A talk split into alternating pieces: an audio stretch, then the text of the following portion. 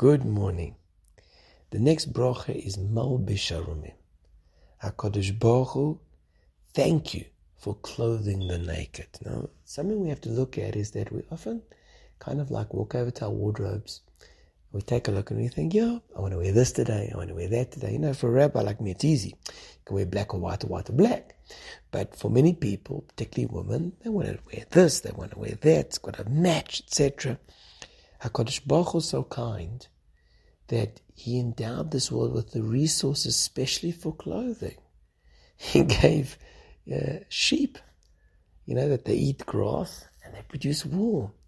The flax plant for linen, synthetics, polyester, the silkworm to produce silk. All this so that we could be clothed and have our symbol and badge of honor. Because as we know, humans are the only ones that HaKadosh Baruch Hu gave clothing to.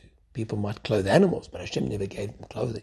He gave people clothing because it's a sign, it's an example, it's a, it's almost like a banner that we are Hashem's agents in this world and the masters over this world under HaKadosh Baruch Hu.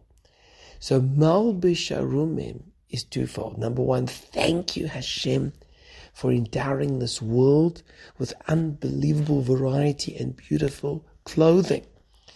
And aside from that, thank you for giving me the privileged role of being a human being who you want to wear clothing.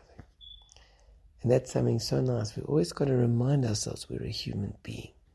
We are Tselem Elokim, the image of God. We're not smart monkeys. No. We're not developed from monkeys.